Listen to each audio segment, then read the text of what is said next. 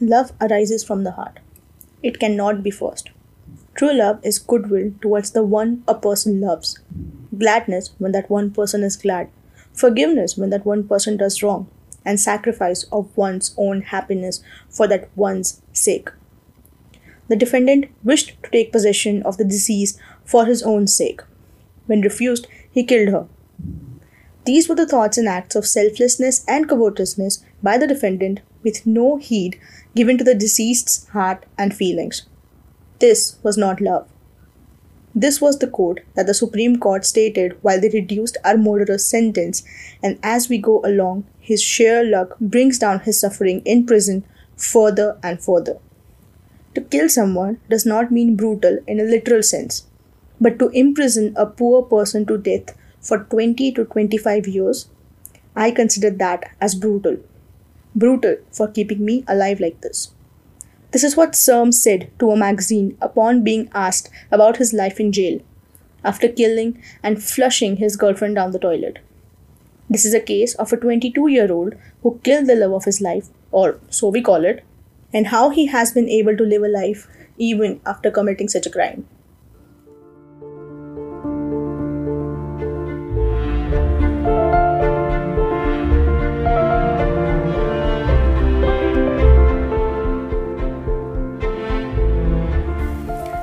I'm Dhanvi, and for our case today, we are going to Thailand.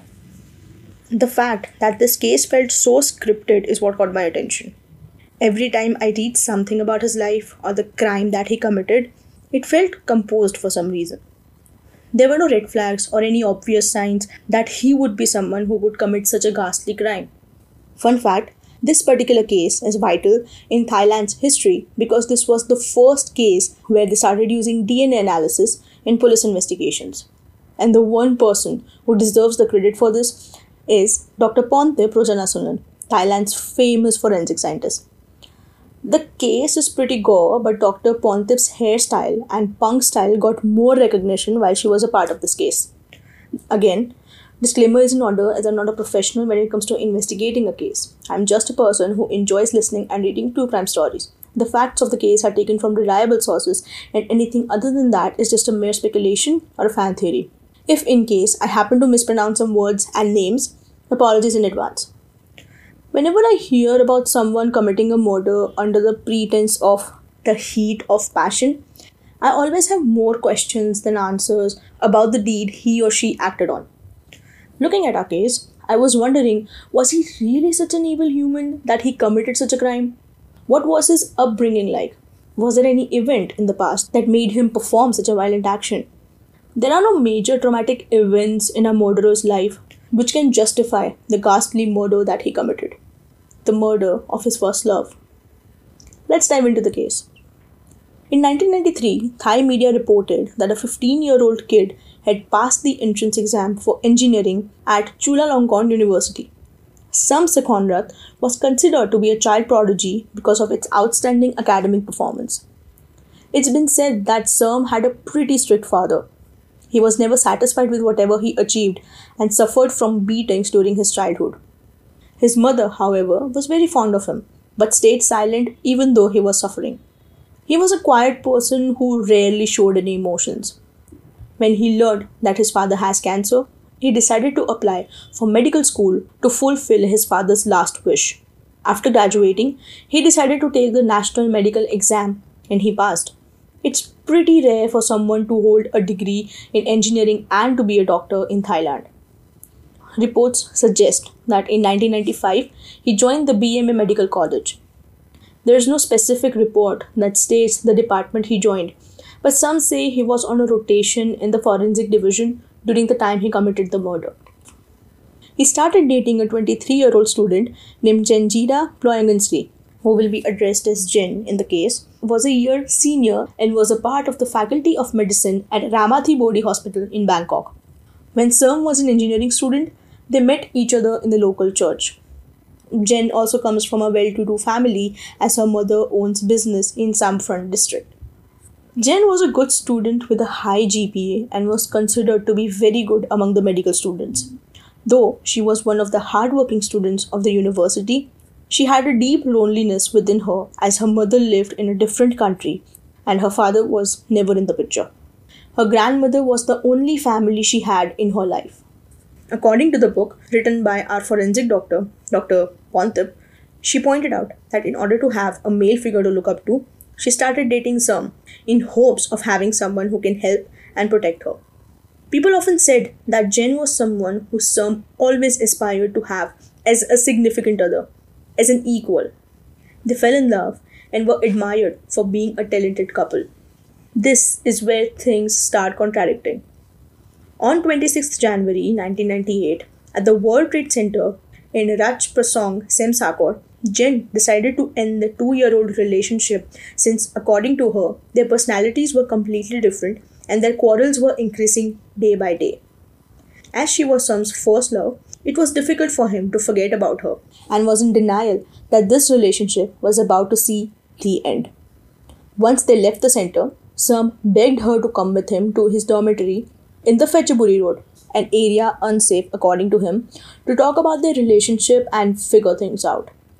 In an interview with High Class magazine, he mentions how he suspected her of cheating.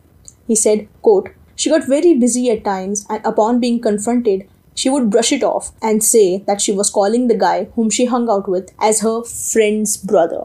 Unquote. His allegations don't end here. He often said that her behavior got worse and worse with time. She would not show up on dates, wouldn't even reply to the messages. Apparently, she even shared some romantic quotes with one of her seniors. This went on and on until Jen finally decided to end the relationship. Okay, going back to the day they broke up. They were arguing in his dorm. She left the room to use the bathroom. As she comes back, she notices that Sam is not alone. With him is his illegally owned .38 revolver. As she opens the door further, not understanding the situation, he shoots her through her head. Sam justifies his action by calling it a moment of passion than a planned murder. He also defends himself by saying if she didn't want to break up, she might not have suffered that fate. He tries to trivialize the killing calling it a tit for tat or an act of vengeance for the suffering and betrayal that he felt. He comes back to his senses and finally realizes that, oops, there's no going back now. Crying in sorrow, he carries the corpse into the bathroom and, with the medical knowledge he had, he dismembers her body using a kitchen knife and disposes of her flesh and organs by flushing them down the toilet. Yes, you heard that right. The pipes start getting all clogged up, so he goes and buys tens of black bags to dispose of her body, and also gets some toilet cleaner and a plunger to clean up the scene. When asked about how he felt when he was dismembering the body, he said, quote, I didn't feel a thing, unquote. There was absolutely no remorse or sadness that he killed his first love. In fact, he was more worried about destroying the evidence. He realized that the body would be too big and easily noticeable if carried out, so chopping her off would be the best option. The interview also states that Serm spoke to her while cutting her off and also apologized for the act, but then also justified it to her for doing it. Once he carried her flayed skull, limbs, and bones in the black bag, he drove to the Bang Pakong River east of Bangkok and threw the bag into the river. So Jen, died on 26th of January 1998 at the age of 23 years old. On 27th January 1998, Sam visited his friend on the western side of Bangkok, where a witness reported him spending time cleaning his car. On the following day, he left the city to visit his parents in the Chonburi province, where he burned her clothes. He took her car and left it in the Muang Thong Thani neighborhood in the Nonthaburi province. On 30th of January, as soon as Jen's mother learned that her daughter is missing, she quickly came back to the country, filed a missing persons report, and informed the police about her relationship with Sam. Upon investigation, one of the Jen's classmates reported seeing both of them together, which was enough reason for the police to summon Sam to the station for questioning. When asked, he initially denied knowing her whereabouts, claiming that after having dinner with her on 26th of January, they parted ways due to their ongoing argument. But the police were suspicious of his statement and decided to follow him around.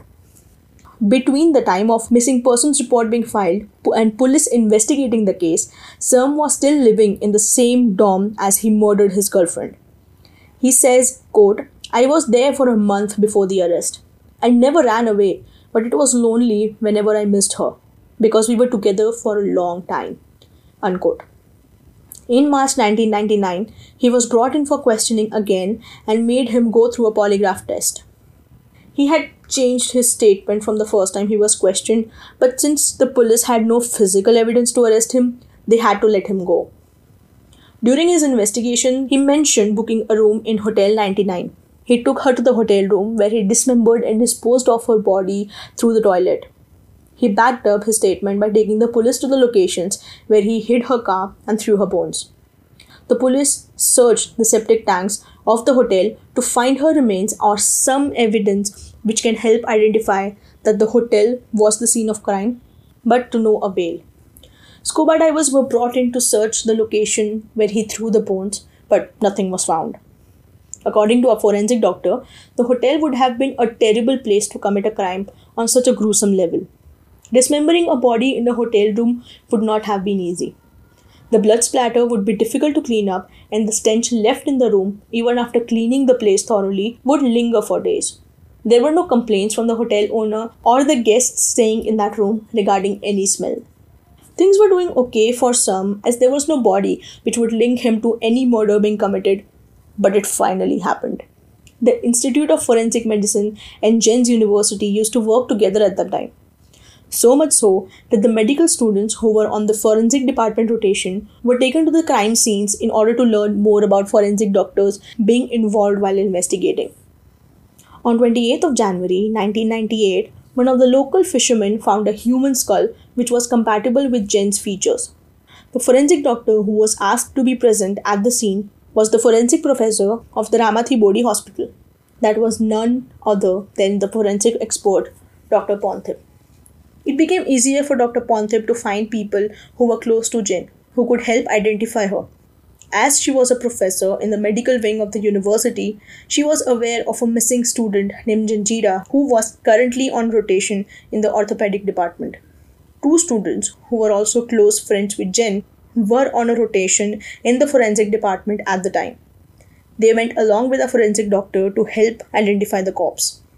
One of her friends pointed out that the tooth of one of the skull was greyish yellow in color. Since as a kid, she used to take tetracycline, which is a type of antibiotic, though this information was never really used to identify the skull. Once they matched her skull with dental records, and after DNA analysis, it was identified as Jen's.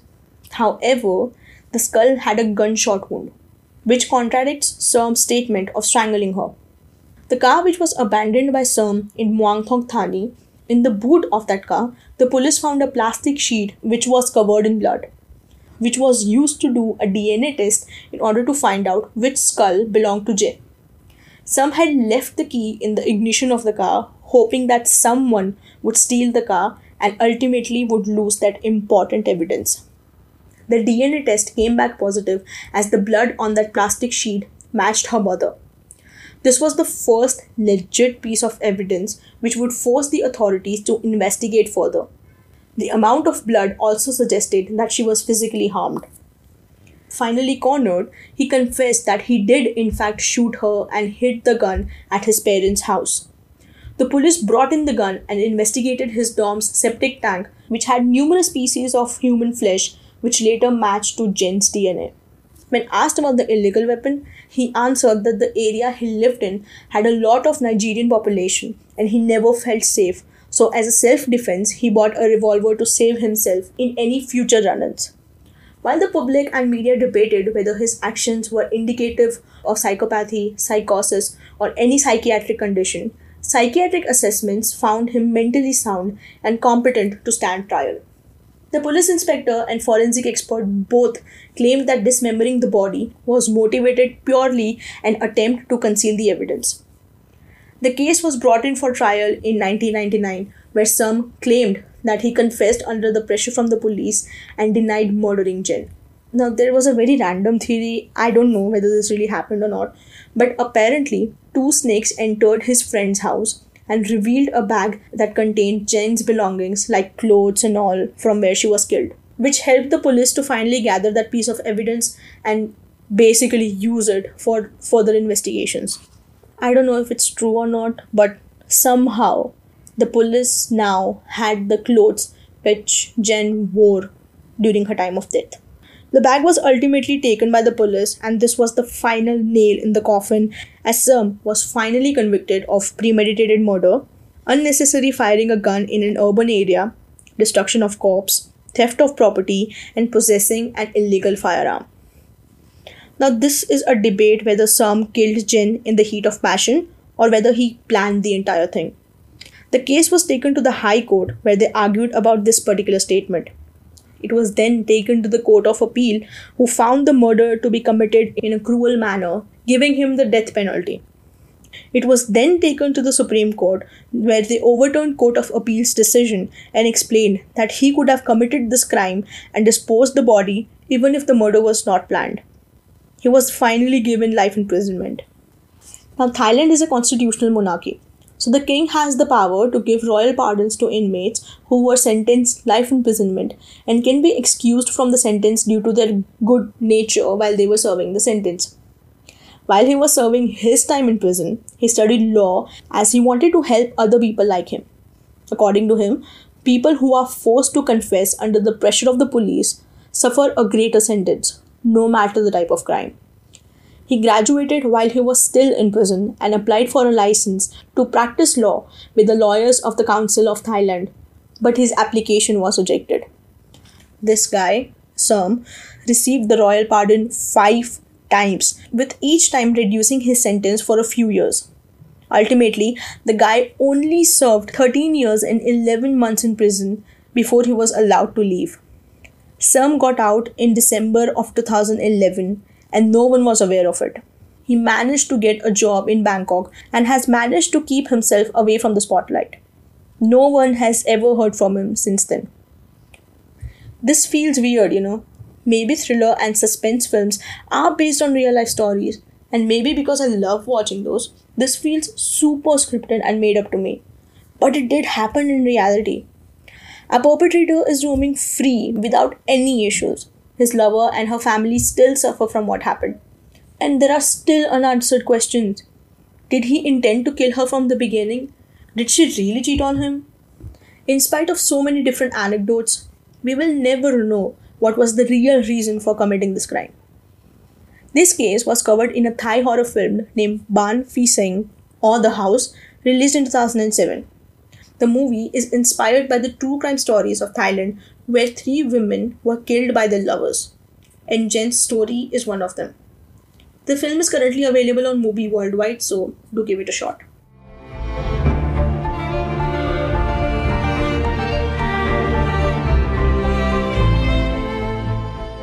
You can take a look at the photographs related to this case on our Instagram page at the Shades of Macabre. And if you want to listen and know more about the upcoming episodes, make sure to follow us and subscribe to our podcast from wherever you're listening. We'll be back next week with a different shade of macabre. Meanwhile, try not to get bored.